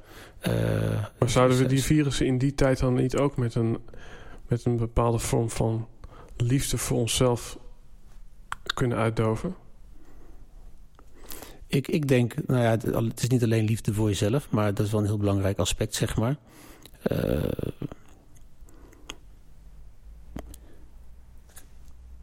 liefde is een onderdeel, zeg maar, voor genezing. Uh, maar er zijn ook dingen die van buitenaf kunnen gebeuren. Kijk, als een bus over je heen rijdt, dan kan je heel erg van jezelf houden. Maar mm -hmm. daar ga je het niet van winnen. En als een olifant op je gaat staan, dan breek je terecht wel je been. Mm -hmm. Dat gebeurt zeker. Ja. Misschien is een mooi voorbeeld, wat we toen straks ook even kort bespraken tijdens uh, het lekkere eten wat we hier hadden. Uh, het voorbeeld over aboriginals. Ja. Aboriginals, dat zijn een van de oorspronkelijke bewoners van de wereld. Die wonen en leven nog steeds in de Outback, tenminste nog een aantal nog steeds. En die hebben enorm veel wijsheden, ook op gezondheidsgebied. En als je ziet hoe zij omgaan met heling, dan gebruiken zij drie dingen. Zij gebruiken hun handen, zij gebruiken hun hart en zij gebruiken de intentie. En degene die genezing ondergaat, gaat ervan uit dat de behandeling die hij ondergaat hem ook helpt. En daar zie je bijvoorbeeld dat een botbreuk binnen 24 uur genezen is. Zonder spalken, zonder gipsen, zonder MRI, zonder negen keer fysiotherapie, zonder loopgips en ga zo maar door. Hier in Nederland is het zo dat je breekt je been, zes weken, krijg je loopgips, fysiotherapie en na een maandje of drie ben je weer mobiel mag je het weer volledig gaan belasten. Dus je ziet dat er, als er geen faciliteiten zijn en we terug zijn geworpen op het oorspronkelijke, waar het ooit begonnen is, zeg maar, wij als mensen in de natuur, dat er veel meer dingen zijn en we veel meer met de natuur gaan werken, waar heling mogelijk is, dan doorgaans wij nu gewend zijn. En zo zijn wij geconditioneerd. En dat noem ik de collectieve aanname. -hmm. En in hoeverre, dan uh, leg ik je stuur misschien even aan de scheen... is het ook geen aanname dat een been binnen 24 uur, geneest? Want wat hebben we nu nog uh, uh, voor, voor feiten op tafel liggen... waardoor we weten dat zij dat konden? Dat zijn redelijk recente ervaringsverhalen van mensen die daar geweest zijn en dat hebben meegemaakt. Mm -hmm. Kijk, die Aboriginals, dat zijn een van de oorspronkelijke bewoners van Australië. Mhm. Mm -hmm. En die mensen die zitten doorgaans nu meer aan de Coca-Cola en McDonald's... dan dat ze nog in de Outback wonen, want het land is min of meer van ze afgepakt. Ja. Er, er, zijn nog wat oorspronkelijke stammen. En er is een Amerikaanse onderzoeksjournaliste. Zij was in de veronderstelling dat zij een interview zou hebben met een stam Aboriginals. Maar zij was door die stam een uitverkorene om met hun drie tot vier maanden mee de Outback in te gaan. En te leven zoals zij leven. Dus zij moest zich ontdoen van al haar bezittingen. Ze kreeg een lapje om haar middel en ging daadwerkelijk, zoals het boek ook heet, Australië blote voeten, op blote voeten met die Aboriginals mee de Outback in. En leven zoals zij leven. Dus zij ging niet in een mooi jeep erachteraan. Nee, gewoon leven zoals zij daar leven. En zij noemen ons Westerlingen mutanten. En hun doel is om al die wijsheden die zij door de eeuwen heen zeg maar, hebben opgebouwd... om niet, die niet verloren te laten gaan. En die te delen met Westerlingen. Zodat die wijsheid nog een beetje bij ons in de maatschappij weer terugkomt. Ja. En in dat voorbeeld van het ongeluk... zie je dat zo'n gecompliceerde botbreuk heel snel is genezen. Dan kan je natuurlijk zeggen van ja, dat verhaal is niet waar. Dat Ja. kan. Dat kan. Dat geldt voor heel veel dingen. Maar ik geloof er heilig in persoonlijk. Dat als wij masse vanaf vandaag allemaal zouden geloven dat een botbreuk in twee weken zou genezen. Allemaal hè. Van, Mhm. van patiënt tot en met arts. Iedereen is daarvan overtuigd. Dan zal dat ook gaan gebeuren. Ja. Dat is de collectieve aanname. Ja, collectief bewustzijn misschien ook. Eentje die waarschijnlijk in die categorie ook eh, geplaatst mag worden. Dat is eh, Edwin Selei, die ik hier ook aan tafel heb gehad. Die eh, is begonnen om mensen in hypnose te brengen. En nu eh, zegt hij, ik, ik haal mensen uit hun hypnose. Namelijk, eh, ja, we, hebben nu ook conditioneringen. We geloven dat een Apple Watch ons leven beter maakt. Maar wie zegt dat dat geen hypnose is? En misschien moeten we daar wel uitkomen. En dan noemt hij het voorbeeld van een patiënt met hooikoorts. En dan zegt hij, heel stellig... Je hebt geen ho. Maar toen je als kind verkouden was... heeft je opa je verteld dat je hooikoorts hebt... en daardoor heb je nu hooikoorts. Ja. Ja. Ik, ik geloof daarin. Is jou iets verteld als kind? Is, is, is, of, of, of op je werk? in, in de periode dat je zo ziek werd, heb jij ergens van iemand, naast misschien die dokter, een aanname of een overtuiging meegekregen? Nee, je voelt jezelf natuurlijk wel een klein beetje een loser op het moment dat je niet mee kan doen met de rest, zeg maar. Want dat is ook weer de conditionering waarin je leeft. Het systeem waar je deel van uitmaakt, zeg maar. En je wil graag, als je, als je gewend bent targets te halen en doelstellingen te halen, dan wil je die halen. Als je die niet haalt, ja, dan, dan voelt het als verliezen. En het voelt ook als verlies als je niet kan sporten. Het voelt ook als verlies als je niet voor je dochter kan zorgen. Mhm. Of doel niet kan uitlaten. Dus uh, dat allemaal wel. Maar ik heb niet vanuit mijn omgeving, denk ik, impuls of signalen gekregen dat dat de oorzaak kunnen, zou kunnen zijn van een bepaald gedachtegoed waardoor ik zo ben geworden. Dat geloof ik niet. Ja, want je hebt daarin toch een autonoom pad bewandeld. Je hebt een pad bewandeld waar op papier professionals van zeiden... Uh, nou, volgens mij uh, gaat het met jou anders dan, dan jij zelf denkt. Of nee, op dat moment dan dacht je misschien ook wat zij dachten. Hoe, je zit bij Helden Hordes... Hoe heb je naast uh, jezelf eigenlijk ge geholpen met, met, met, met deze ziektekwaal? Hoe heb je jezelf geholpen om te blijven knokken en de moed te behouden om je eigen pad te volgen en niet te luisteren naar de reguliere uh, geneeskundige of, daar, of te luisteren naar een collega die, die vond dat je een broodje aap aan het uh, vertellen was? Nee, iedereen kwam met goed bedoelde adviesjes in die tijd. Uh, je had het net over uh, trends en ziektes. Dan had je de ziekte van Lyme. Dus dan kreeg je de, de FIFA of de libelle op tafel van... ik weet nu wat je hebt, de ziekte van Lyme. Mm -hmm. Nou, test op de ziekte van Lyme, geen ziekte van Lyme. Even later was het candida. In een potje gepoept opgestuurd, ook geen candida. Dus de, iedereen in je omgeving leeft mee. Maar hebben niet die ziekte veroorzaakt. Mhm. Mm -hmm. Maar om op je vraag in te gaan, zeg maar dan kom ik eigenlijk weer een beetje terug op de zin van ziek zijn. En de zin van ziek zijn had ik eigenlijk in die tijd al een klein beetje door. Want ik weet nog heel goed dat op een gegeven moment ik wist en ik voelde dat het ziek zijn een doel had. Eigenlijk is het wat ik zelf wilde. Ik zei ook tegen mijn vrouw in die tijd, dit is wat ik wil. En dan zat ze me aan te kijken en dan lag ik echt uitgeput op de bank of op een stoel onderuit gezakt. En ik wist dat het ziek zijn iets was wat ik wilde. Alleen ik wist nog niet wat het doel was wat het diende dat bleek dus pas achteraf. Dus als je goed naar jezelf luistert en eerlijk bent tegen jezelf... en je apenbrein soms een beetje laat voor wat het is... maar gaat voelen en gaat luisteren... dan komen er wel antwoorden en inzichten. Alleen dan komt vervolgens de factor tijd. En de factor tijd, ja, dat is altijd een heel belangrijke in mijn leven... maar in het leven van heel veel mensen, zeg maar. Ja. Maar daar heb je geen invloed op. Want die bestaat namelijk niet de tijd. Mhm. Dat is een afspraak die we hebben. Net als geld bestaat ook niet. Het is een ruilmiddel, maar het is ook een stukje emotie. Ja. ja, precies. Dat zijn ook weer concepten natuurlijk. Je, je zei net wat ik even uithaal, dat doel...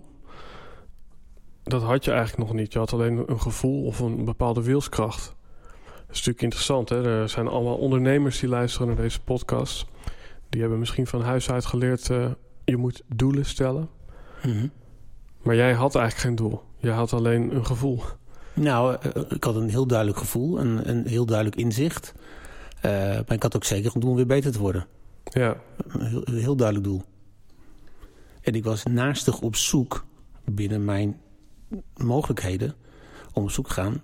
Wat is de oorzaak van die vermoeidheid? He, dan ga je bloed prikken, onderzoekjes Mhm. doen, scans maken, longfoto's, alles wat je kan bedenken. Second opinions. Maar ik had zeker wel het doel om beter te worden. Ja. En dan ben je op een leeftijd dat je die vraag misschien ook bewust kunt stellen. Wat is de oorzaak en wat gebeurt er in mij? En dan was ik zelf op een gegeven moment 13 jaar. En ik, ik, ik, had een last van een verkoudheid. Nou, toen bleek ik een neuspoliep te hebben. Nou ja, goed. Um, was dus geen verkoudheid. Verder ook allemaal uh, wel weer goed gekomen. Maar ik zat echt nog niet, als ik daar nu aan terugdenk, op een leeftijd dat ik me bewust kon buigen over what's going on in my body. Dus ik wist niet wat de oorzaak was. Laat staan hoe ik mezelf autonoom als jonge jongen daar vanaf kon helpen. Want er zijn natuurlijk ook heel veel mensen die iets krijgen voordat ze misschien de autonomie hebben om zich daar ook uit uh, te helpen. En andersom misschien ook. Ik moet denken aan hele oude mensen die misschien niet geestelijk capabel uh, genoeg meer zijn om, om echt helder te zijn over hey, wat gebeurt er nu in mijn lichaam. Wat uh, is misschien een vraag die je, die je niet aan zag komen, maar ik ben wel benieuwd. Nou ja, kijk, een baby kan zichzelf ook niet verschonen. Daar heeft hij ook hulp bij nodig. Mhm. Dus als je het over jongere mensen hebt, dan is het... dat zijn juist vaak de mensen die het meest puur zijn. Die juist heel goed kunnen voelen. Alleen door eh, het leven wat wij leiden... wordt dat gevoel en die intuïtie... die wordt een beetje een ondergeschoven kindje. En het gaat vooral allemaal op naar de ratio. Alles vanuit de ratio. Maar juist kinderen voelen feilloos dingen aan. Sferen aan, mensen aan die wel of niet bij ze passen...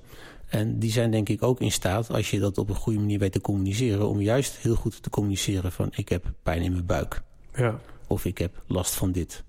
En als je dan gaat communiceren, dan kom je een stap verder. Het is niet een van natuurlijk iets uh, wat, wat ons wordt aangeleerd, zeg maar. Mhm. Het is wel iets waar je bewust van moet zijn, bewust mee om moet gaan. Ja, ik zou je bijna willen vragen, wat is jouw definitie van gezondheid? Want door dit hele gesprek, ja, als je het toch over uh, kwali ja, of kwalificeren of over klassificeren hebt, ja, dan zijn wij van het type, je bent gezond of je bent ziek. Maar, maar, maar waar begint ziekte en waar, waar eindigt gezondheid?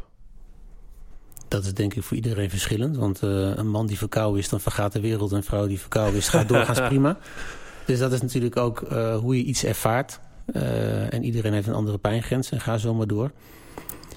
Um,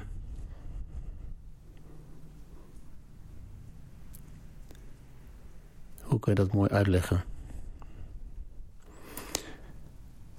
Kijk, gezondheid is heel breed. Gezondheid is niet alleen een pijn aan je elleboog of een zere teen, zeg maar. Gezondheid uh, heeft ook te maken met je welzijn, met je vitaliteit heeft ook te maken met je leeftijd. Hè? Het is niet zo dat als je maar een, een enorm uitgebreid ochtendritueel hebt... dat je dan in één keer 550 gaat worden. Zo werkt het ook niet. Um, dus dat is echt per persoon verschillend. En heeft ook van belang welke zaken reken je allemaal tot gezondheid. Ja. ja, want dat was eigenlijk mijn vraag aan jou. Van wat reken jij tot gezondheid?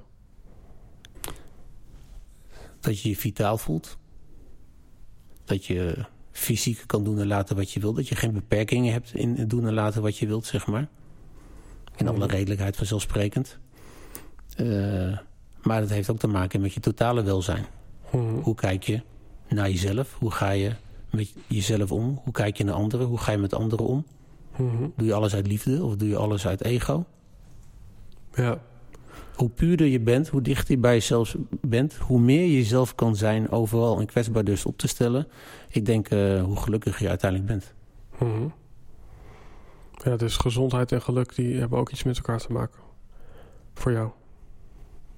Ja, maar het is inherent, want als we niet gezond zijn... dan zijn we doorgaans ook niet gelukkig. Ja, en, en toch, uh, het was toevallig vanochtend... Hè, zag ik op Facebook een fotorapportage... van mensen die zeg maar in hun laatste uur... of laatste 24 uur van hun leven zitten... En die dan een tevreden en ontspannen blik hebben. Dat is een heel mooie uh, reeks foto's die ik toevallig Mhm. voorbij zag komen. Dus nou, dat is nou niet echt uh, dat je zegt uh, gezond. Of misschien, ja, zou ik het Nee, even maar, niet- precies, maar wel gelukkig. Ja, Kijk, als, als, als je je leven hebt geleefd... en je hebt je ervaringen gehad... en je, je Mhm. mooie momenten, je mindere momenten... en je kijkt terug nee, op je omdat jij leven... zei van gezondheid, eh, eh, dat, eh, ja, geluk is er niet als je gezondheid niet goed is. Maar deze mensen stralen toch wel een soort van geluk uit. Ja, het is, het is een beetje generaliserend wat Ja. ik zei natuurlijk. Maar je hebt natuurlijk altijd specifieke gevallen. Want je kan ook ziek zijn en wel gelukkig zijn natuurlijk. Dat, Ja. dat kan. Maar gezondheid is ons grootste goed. Of gezond zijn we ongelukkig. Want eh, daar zijn er misschien nog wel meer van. Dat denk ik zeker. ja. Dan, dan ziet het er aan de buitenkant heel mooi uit. Maar diep van binnen. Mhm. Jij bent ook eh, ondernemer. Eh, ik zie hier een mooie eh, boek op tafel staan. Kortom, zo kan het ook. Kort Tom. Wat een leuk woordgrapje. Mhm. Je geeft ook lezingen. Ja. Wat geef jij die mensen daar mee? Je zou kunnen zeggen, nou, eh eh, Edi, dat heb ik toch net allemaal verteld. Maar ja, ik vind het heel kort. Van waar, waar zijn jouw boeken, boekverkoop en eh, speeches... en wat je nog meer doet opgestoeld? Nou ja, kortom, zo kan het ook eh, op, op het gebied van ziekte, op het gebied van genezing, zeg maar. Dat begint met mijn eigen verhaal, hoe ik me hersteld heb. Dus dat er wel mogelijkheden zijn buiten wat ons geleerd is en wat wij gewend zijn.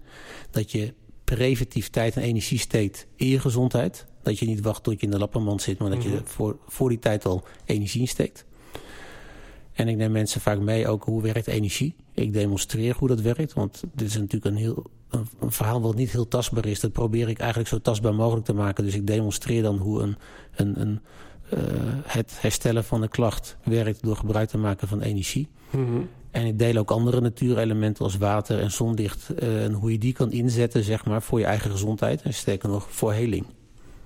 Ja, de reden dat ik het namelijk... Nou ja, nee, dat is perfect. Maar de reden dat ik het eventjes vraag...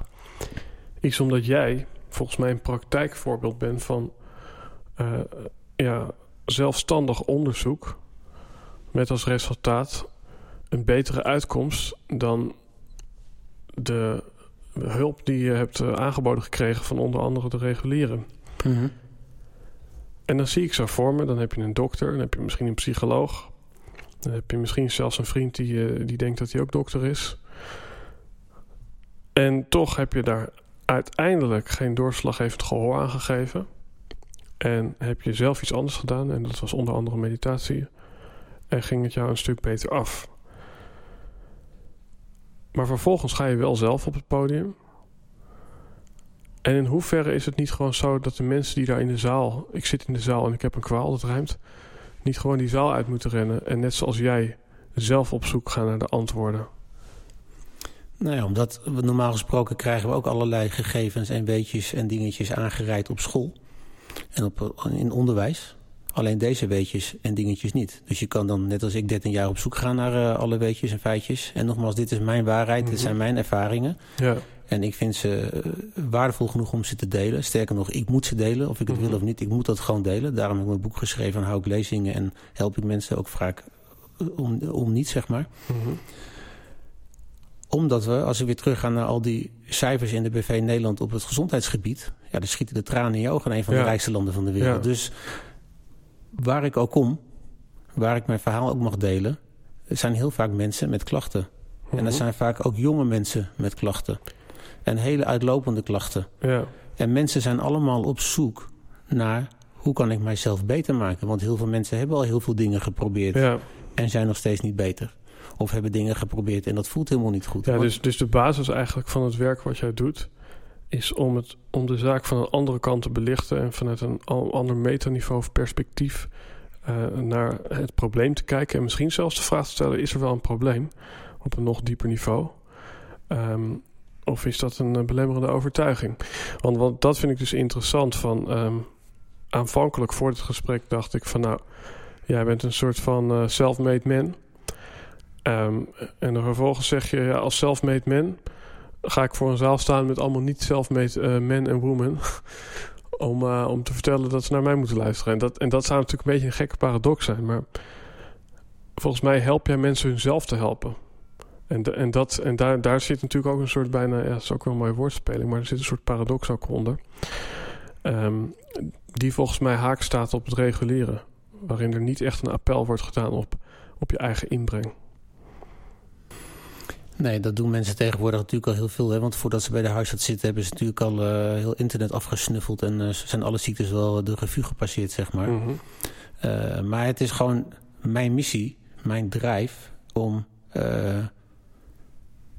Waar mensen op een bepaalde manier geconditioneerd zijn, op een bepaalde manier naar ziektes kijken en bepaalde zaken aangereikt krijgen om beter te worden, die doorgaans niet altijd allemaal werken, Mhm. dan is, dan is het niet klaar. Er is nog veel meer. Ja. Er is heel veel wijsheid, eeuwenoude wijsheid, die er is. Die is niet voor niets eeuwenoud. Mhm. Alleen, die is nooit met jou eerder gedeeld. Maar als je die nu wel aangereikt krijgt, kan je daar wel meteen je voordeel mee doen. Ja. En dat is waar het om gaat. Mhm. Want er is heel veel. En alles staat nog niet eens in mijn boek. ja. Er is nog veel meer. Veel meer. Ja, want je zou bij wijze van spreken... en zo kan het ook kunnen maken over ondernemen... en een zo kan het ook... het zou een hele reeks kunnen worden. Bijna een soort omdenkreeks. Maar ook eh, ga, ga zelf eens kijken wat er allemaal kan en mogelijk is. Nou ja, wat ik belangrijk vind, denk altijd zelf na over dingen. Mhm. Neem niet aan Mhm. wat er staat. Wat er staat, is dat logisch wat er staat? Ja. Of, of heb je daar een vraag over? En Mhm. wij zijn op dusdanig manier wederom weer geconditioneerd... dat we dingen toegereikt krijgen en dat is de waarheid. Ja. Maar er is meer naast de waarheid. Er is altijd een andere kant van het verhaal. Er zijn altijd andere mogelijkheden die tot een oplossing kunnen komen. Ja. En dat geldt zeker in dit geval. En het mooie is dat ik zelf het levende bewijs ben, zeg maar. Zou er ook een, uh, een Tom uh, Tichelaar uh, in India kunnen rondlopen die precies het tegenovergestelde beweert? Namelijk, en, zo kan het ook, jongens, wij lopen hier met z'n allen te mediteren, maar er zijn gewoon pilletjes voor. Ongetwijfeld. Alles wat nieuw is, gaan mensen ontdekken. En ja. er ontstaan ook steeds nieuwe drugs. Kijk, je zei net, er is niet voor niks, het is niet voor niks eeuwenoude wijsheid. Maar ook dat wil ik dan bij deze even omdraaien. Want uh, alles wat oud is, is niet per se beter. Want mijn opa die rookte. En uh, nou ja, als ik die wijsheid van hem overneem, dat dat een goede lifestyle is, dan uh, weet ik niet of ik zo goed bezig ben. Ja, de vraag is of dat, of dat natuurlijk een goede lifestyle was in die tijd ook al, zeg maar. Ja. Zo ervaarde hij dat waarschijnlijk wel, maar... Ja, nou ja, goed. Uh, een stuk biefstuk was gezond en hoe meer vlees, hoe beter. En dat wordt nu, ja, is biefstuk misschien, misschien nog steeds wel gezond, maar hoe meer vlees, hoe beter. Dat, dat is niet meer zo. Nee, maar het ligt ook een beetje aan welk vlees, denk ik. Mm -hmm. Je hebt vlees en vlees. Ja. Heb je ooit, heb je zelf de eerste 15 jaar met je geitjes door de bergen in India gelopen? En neem je dan een stukje vlees tot je? Mm -hmm. Of haal je hem hier uit de, uit, de, uit de etage, uit de flatgebouwen, zeg maar? Ja. Daar zit wel een verschil in, zeg maar. Mm -hmm. En dat heeft ook allemaal weer met aandacht te maken. Alles wat je aandacht geeft, dat groeit. Maar als je met aandacht eet, dan is dat ook veel beter. Ja. En het vlees wat wij consumeren is gewoon uh, rats, rats in de, in de haast uh, door de supermarkt. Wat eten we vandaag? Oh ja, wat heb je chip in het mandje? Ga klaarmaken en eigenlijk alweer tijd tekort. Mm -hmm. We kunnen dat niet met aandacht doen. Nee. Aandacht is heel belangrijk. Aandacht maakt alles mooier. En dan moet ik zeggen... Zegt Ikea. Ja, ja en dan ja. moeten we ook nog praktisch en, uh, weer een ander zeggen, anders dan mag het niet. Want je moet Ja, eens. drie... Je hebt een dochter, toch? Hoorde Ja. ik dat goed? Is geef je dit ook door? ja, zeker. Subtiel probeer ik dat althans. Mhm. Maar ik, ik, eh, het, wordt, het is een, way of life. En het is gewoon een andere manier van kijken naar dingen. Mhm. En dat is voor hun soms vreemd, want dat is anders dan op school. Maar ze hebben daar ook letterlijk en figuurlijk al wel baat bij gehad. Dus ze hebben zelf wel ervaren dat dat werkt wat ik doe. Ja. En dat die andere kijk op zaken hun soms wel wat vreemde eend in de bijt maakt... maar doorgaans ook wel weer dingen oplevert. Je zit nog steeds in de Heldenhorders podcast. Om het even over een ander boek te gooien, vraag ik me af... wanneer is iemand voor jou een held? Als die eh, blij is met zichzelf, dat hij in de spiegel kan kijken... stel het is het einde van je leven, je kijkt jezelf in de spiegel... en denkt van ja, ik heb alles met eer en geweten... en met liefde heb ik dat gedaan. Mhm. En eh, zich niet laat beïnvloeden door de omgeving... maar doet wat zijn of haar passie is en dicht bij zichzelf blijft. En niet zich anders voor gaat doen om dan maar op te vallen... of mee te kunnen doen met de rest. Mhm. Want wat opvallend was aan de manier waarop wij met elkaar in contact zijn gekomen... we hadden wat eh intimie eh, eh, in ons netwerk die, ja, die we alle twee zeg maar hadden. Maar jij had toch geschreven, ik vind mezelf een held. Vind ik op zichzelf nog wel even een mooi onderwerp om op in te gaan. Hè? Want dat is natuurlijk zeker in Nederland, eh, ja, nou ja, een taboe wil ik niet zeggen, maar ik, ik weet, en ik heb dat zelf ook gehad, dat er heel veel mensen worstelen met enerzijds ja, eh, jezelf omarmen en jezelf een held vinden en trots op jezelf zijn. Anderzijds een soort afwijzing van ja, maar dat kan toch niet? En als je jezelf niet afwijst, dan is er misschien wel iemand anders die je afwijst. Hoe, eh, hoe was dat voor jou om op een gegeven moment te zeggen: Ik ben mijn eigen held? Nou ja, heb je daar ook reacties uit je omgeving op gehad van uh, Tom? Uh, nou, ik sta, niet op de, ik, ik, ik, sta niet op de kerktoren dat te roepen, zeg maar. Maar dat is zoals ik het zelf voel en zo over mezelf denk, zeg maar. Um, omdat ik echt probeer dicht bij mezelf te blijven. En daarmee ben je, wat ik net ook al schets, zoals voor mijn kinderen misschien soms zou gelden, een, een vreemde eend in de bijt. Mm -hmm. Vind je geen aansluiting bij het rest van het systeem. Je bent anders als de rest. Dat is niet altijd leuk. En dat is een beetje zwemmen tegen de stroom in, heel vaak. En je komt met dingen, met verhalen, met ideeën, uh, met uh, ervaringsverhalen. Van mensen denken van, ja, weet je, energie. Uh, met je handen. En die pijn is weg. Eh, die hoofdpijn is weg, die bult is verdwenen, eh, die rugpijn is verdwenen. Ja, dat kan toch allemaal niet? Vaag.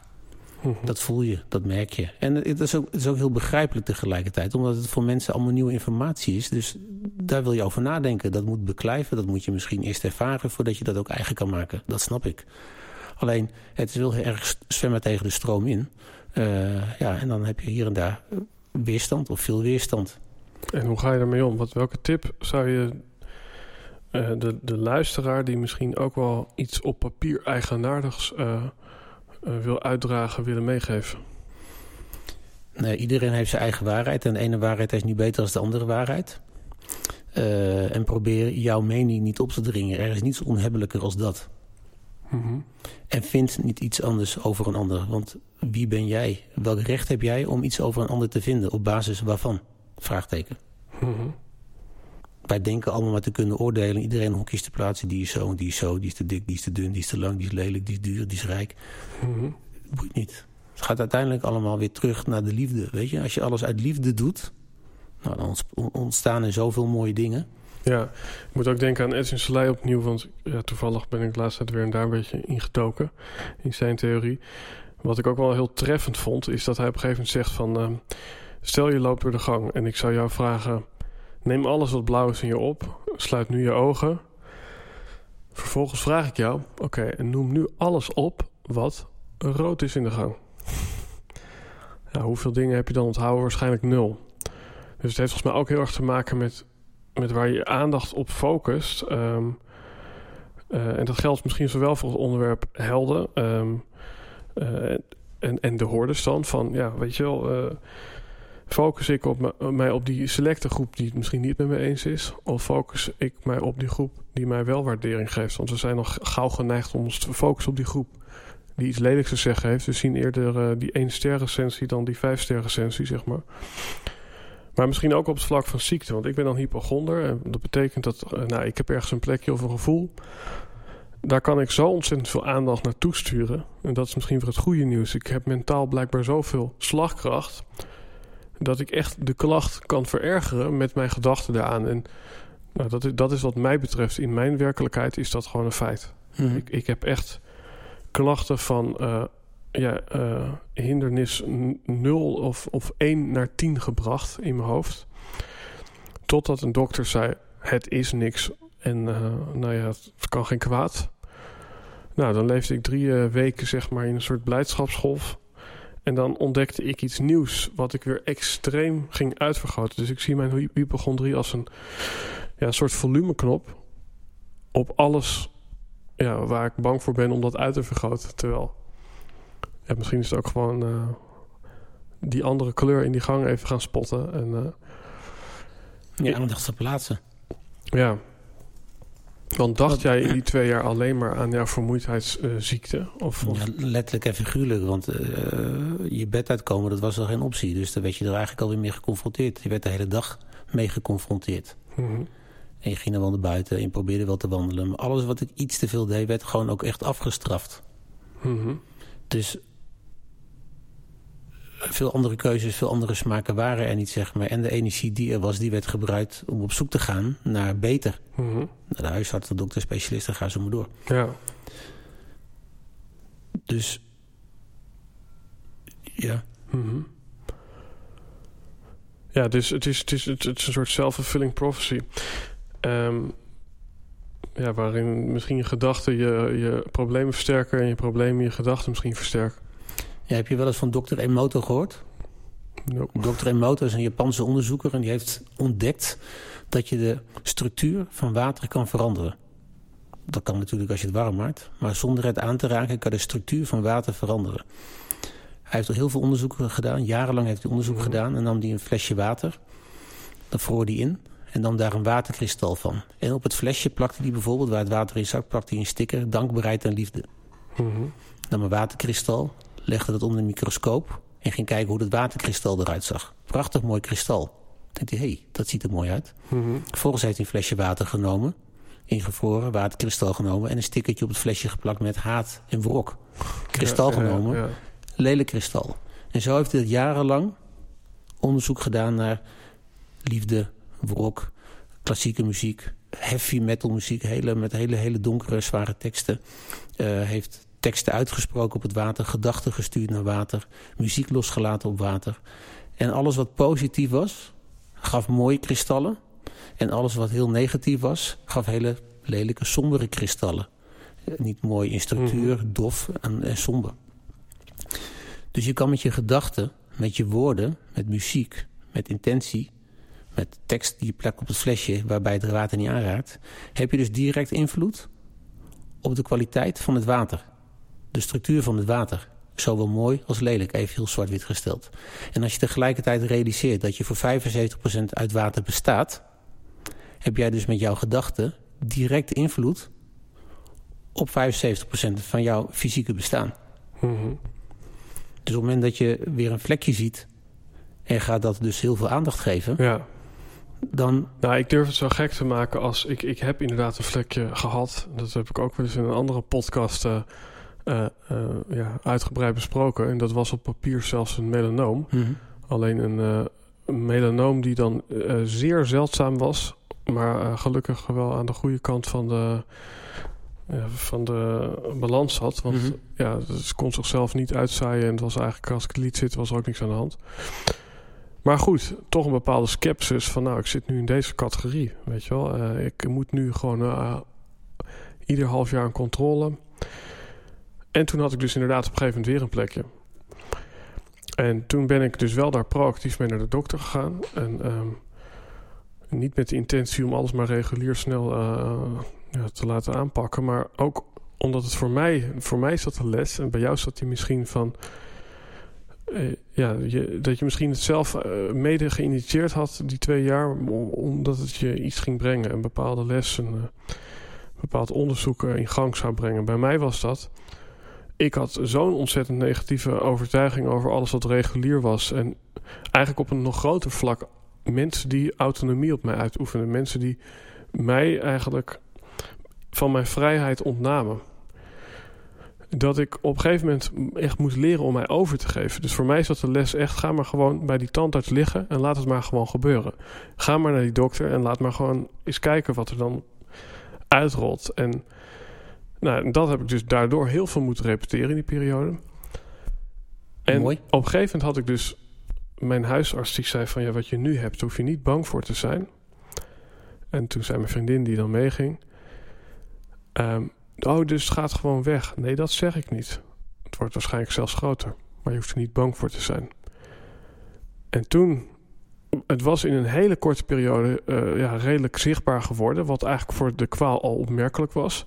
Maar wat nog opmerkelijker was, op het moment dat ik wist dat het niks was, was het ook weer eh, veel sneller verdwenen in zijn geheel. Want je ziet niks meer dan wat, wat de arts uh, zei dat het was. Dus wat mij betreft, ja, dat is, dat, dat is meer uh, van, ja, voor de luisteraar misschien van... Ik, ik ben zelf ook een praktijkvoorbeeld, misschien in het klein... van, van zo'n soort situatie geweest. Ja, maar is een heel mooi voorbeeld. Heel mooi voorbeeld. Ja, maar ik merk wel dat, dat er ook dus zelfs op dit kleine ding... al bij bepaalde mensen sceptisch zat van... oh, dan is het gewoon verkeerd gediagnosticeerd... en was gewoon eczeem. En daarom is het nu weg. Weet je wel? Maar dat was het niet, maar... Ja. Precies, dat wordt dan achteraf zo gesteld. Ja. Omdat ze het ook niet kunnen verklaren. Mm ze, dat kunnen ze dan niet verklaren. Dus dan zoeken ze naar, naar, een ander antwoord... wat dan een beetje past ja. bij desbetreffende patiënt, zeg maar. Ja, ik denk we willen alles graag uh, verklaren. Um, en ik, ik zelf heb dan wel eens gezegd van... volgens mij is het nog leuker om te geloven in iets wat niet waar is... dan in een realiteit te zitten... Uh, uh, die je gemoed omlaag haalt, zeg maar. Dat gaat misschien wel heel ver. Maar ik leef in die zin misschien liever in een soort vals optimisme. Dat klinkt heel raar. En ik zeg niet dat dit vals optimisme is voor mij hoor, maar... Nou, wel, wel als je het niet... vergelijken waar je vandaan komt, zeg maar. Ja, ja. ja. Maar dit is wel een prachtig mooi voorbeeld natuurlijk, hè? Mm Hoe je dus ziet wat de kracht van gedachten kan doen. Ja. En waarbij je dus bijna instant, dat is misschien even veel zo dik aangezet, maar bijna instant verdwijnt. Ja.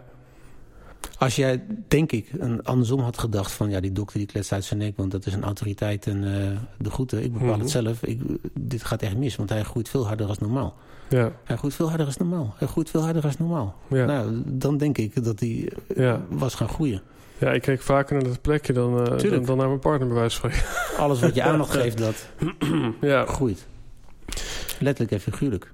Ja. Ja. Is er nog iets, hè? want geloof het of niet, we zijn over een tijdje bezig. Is er nog iets wat je de luisteraar wil meegeven? En dat is nog, nog één ding wat er ook nog bij komt. Dat is dat jouw boek zo meteen weggegeven van geworden. Maar is er, is er even iets, misschien, ja, ik zeg wel eens, weet je wel, een groot billboard wat langs de snelweg staat, waar je mensen een boodschap mee mag geven? Of misschien eh, ja, een, een ontdekking die je onlangs zelf hebt gedaan. Of een muurtegeltje wat je bent tegengekomen. Is er nog één advies? In Nou ja, wat, wat ik een mooi credo vind zelf. Als je kijkt zoals je altijd keek, zie je wat je altijd zag. Mhm. En als je dat dan doortrekt op hoe jij kijkt naar dingen om je heen. We hebben het nu vanavond specifiek over heling, over ziek zijn, over beter worden en ga zo maar door. Maar dat geldt heel erg breed. Probeer gewoon eens een keer op een andere manier naar de zaken te kijken. Dan zie je vaak ook een andere uitkomst. En dat hetzelfde geldt met mijn boek. Kortom, zo kan het ook. Mhm. Is een andere kijk op zaken. Ja, Maar zaken die ik zelf heb doorleefd, zelf heb ervaren eh, en zelf ook eigen heb gemaakt. En dagelijks, Ja. bijna dagelijks ook mensen mee help. ja en eh, het sluit ook mooi aan, denk ik, bij dat stukje van als je alleen maar eh, focust op blauwe dingen in de gang, dan zie je de rode niet. Mooi hè, want eh, als je doet wat je altijd deed, krijg je wat je altijd kreeg. Dat Een beetje hetzelfde. Nou ja, een Ja. beetje hetzelfde. Ik, ik vind dit, eh, dat, dat kijken, dat, dat, dat- er hoeft niet meteen eh, ja, een actie aan, ge- aan gekoppeld te worden. Het is gewoon, ja, anders gaan kijken. Ja, dat is letterlijk en figuurlijk, hè? Ja, wat, wat zou jij ehm, voor prijs vragen? hè? Dat hou ik bij mijn vraag. Stel, mensen willen dit winnen en ze laten een reactie achter onder deze podcast. Ehm, nou, misschien wil je één of twee van die boeken eh, cadeau doen aan mensen die daar eh, graag eh, gebruik van Ja, maken. heel graag zelfs. Is, is er een leuke, leuke vraag waarvan je denkt, nou, of, of misschien wel een situatie waar ze in zitten? Ik vind het misschien nog veel mooier dat een luisteraar die reageert... heeft altijd mensen om zijn omgeving waar hij verlicht van denkt van... die, hij of zij, kan dit boekje goed gebruiken. Dus iemand die met een motivatie een verhaal schrijft over een ander die dit boekje kan gebruiken... die stuur ik hem op. En die geeft hem vervolgens, nadat hij misschien zelf heeft gelezen... geeft hem vervolgens door aan degene waarvan hij of zij denkt... die kan hem goed gebruiken. Tof. Want het kan bijna niet anders dat er iemand in je omgeving is... die dit goed kan gebruiken. Daar ben ik 100% van overtuigd. Mhm. Cool. Yes, beste luisteraar. Dat betekent dat dit boek zomaar voor jou kan zijn... of voor iemand die het nog veel harder nodig heeft dan jij. Tom, is er één plek in het bijzonder waarvan je zegt... daar wil ik graag de luisteraar naartoe sturen... eh, na afloop van deze aflevering... wat ik kan opnemen in de show notes van deze podcast? Ja, ik kan mensen altijd graag doorverwijzen naar mijn website. Er staan nog wat meer dingetjes. Er zijn ook ervaringsverhalen van mensen over wat... waar we het kort over hebben gehad, over de genezing. Maar wat is er Mhm. allemaal mogelijk? Dat gaat van hielspoor naar rugpijn, naar hoofdpijn, naar eh, bedplassen. Naar, nou ga zo maar door. Er is veel meer mogelijk dan we denken. Ook allergieën. Mhm. Eh, er zijn mooie reviews. En de reviews, denk ik, die geven altijd de mooiste inkijk in... wat er nog veel meer mogelijk is. En eh, zal Ja. wellicht misschien hun positief sentiment over dit verhaal een beetje versterken. Ja, dus beste luisteraar, schroom niet om daar een kijkje te nemen. Schroom wat mij betreft dus ook niet om in de comments te laten weten welke struggle jij op dit moment ervaart. Want ja, zoals ook een mooi spreekwoord luidt, delen is helen, sharing is caring. Wie weet wat daar allemaal voor moois uitrolt. Zoals ik net ook weer een stukje heb geopenbaard over mijn hypochondrie. Want geloof het of niet, maar dat is voor mij ook nog best wel een hiccup om dat te delen. Dus, ehm, dus ja, ik had ook niet de intentie, maar ja, zo kan een gesprek gaan Dat eh, is- in vertrouwen. dat, dat is juist een mooie. En heeft iemand een prangende vraag, stel hem en ik beantwoord hem zeker. Tof. Yes, alright. Beste Tom, dankjewel voor deze. En beste luisteraar, tot de volgende podcast. Ja, het zou zomaar kunnen dat je deze podcast luistert omdat je ook een ondernemer bent. Nou, hartstikke tof. Alleen volgens de KVK ben je dan niet meer de enige, want dit jaar zijn er nog nooit zoveel aanmeldingen geweest voor eenmanszaakjes als afgelopen jaar. En daarmee zijn er misschien wel meer coaches op het moment dan coaches. Misschien zijn er wel meer fotografen dan modellen. En misschien wel meer schrijvers dan lezers voor jouw oh zo toffe artikelen. Ja, reuze gezellig zou je misschien denken, maar het zet ons natuurlijk ook op scherp. Want ook voor de klant is de keus reuze. Voor jou misschien wel tien anderen in een landschap waar velen op papier hetzelfde doen als jij. En daarom dien je als ondernemer precies te weten wat jouw vierkante centimeter is in dat landschap. En als propositiepolitie bekeur ik mensen die niet zo'n hele strakke propositie hebben. En ik help jou om jouw vierkante centimeter te ontdekken in dat landschap. We maken jouw verhaal kraakhelder, want mijn overtuiging is: een verhaal dat achter je staat, gaat voor je werken. Als je wil dat ik jou ondersteun bij het bevrijden van jouw propositie, dan mag je contact met me opnemen. Want ik geloof echt dat je dan meer overtuigingskracht, daadkracht en helderheid krijgt als ondernemer. Maar misschien luister je helemaal niet naar deze podcast als ondernemer. En misschien heb je je verhaal lang kraakhelder. Nou, check gewoon weer bij de volgende podcast. Ciao.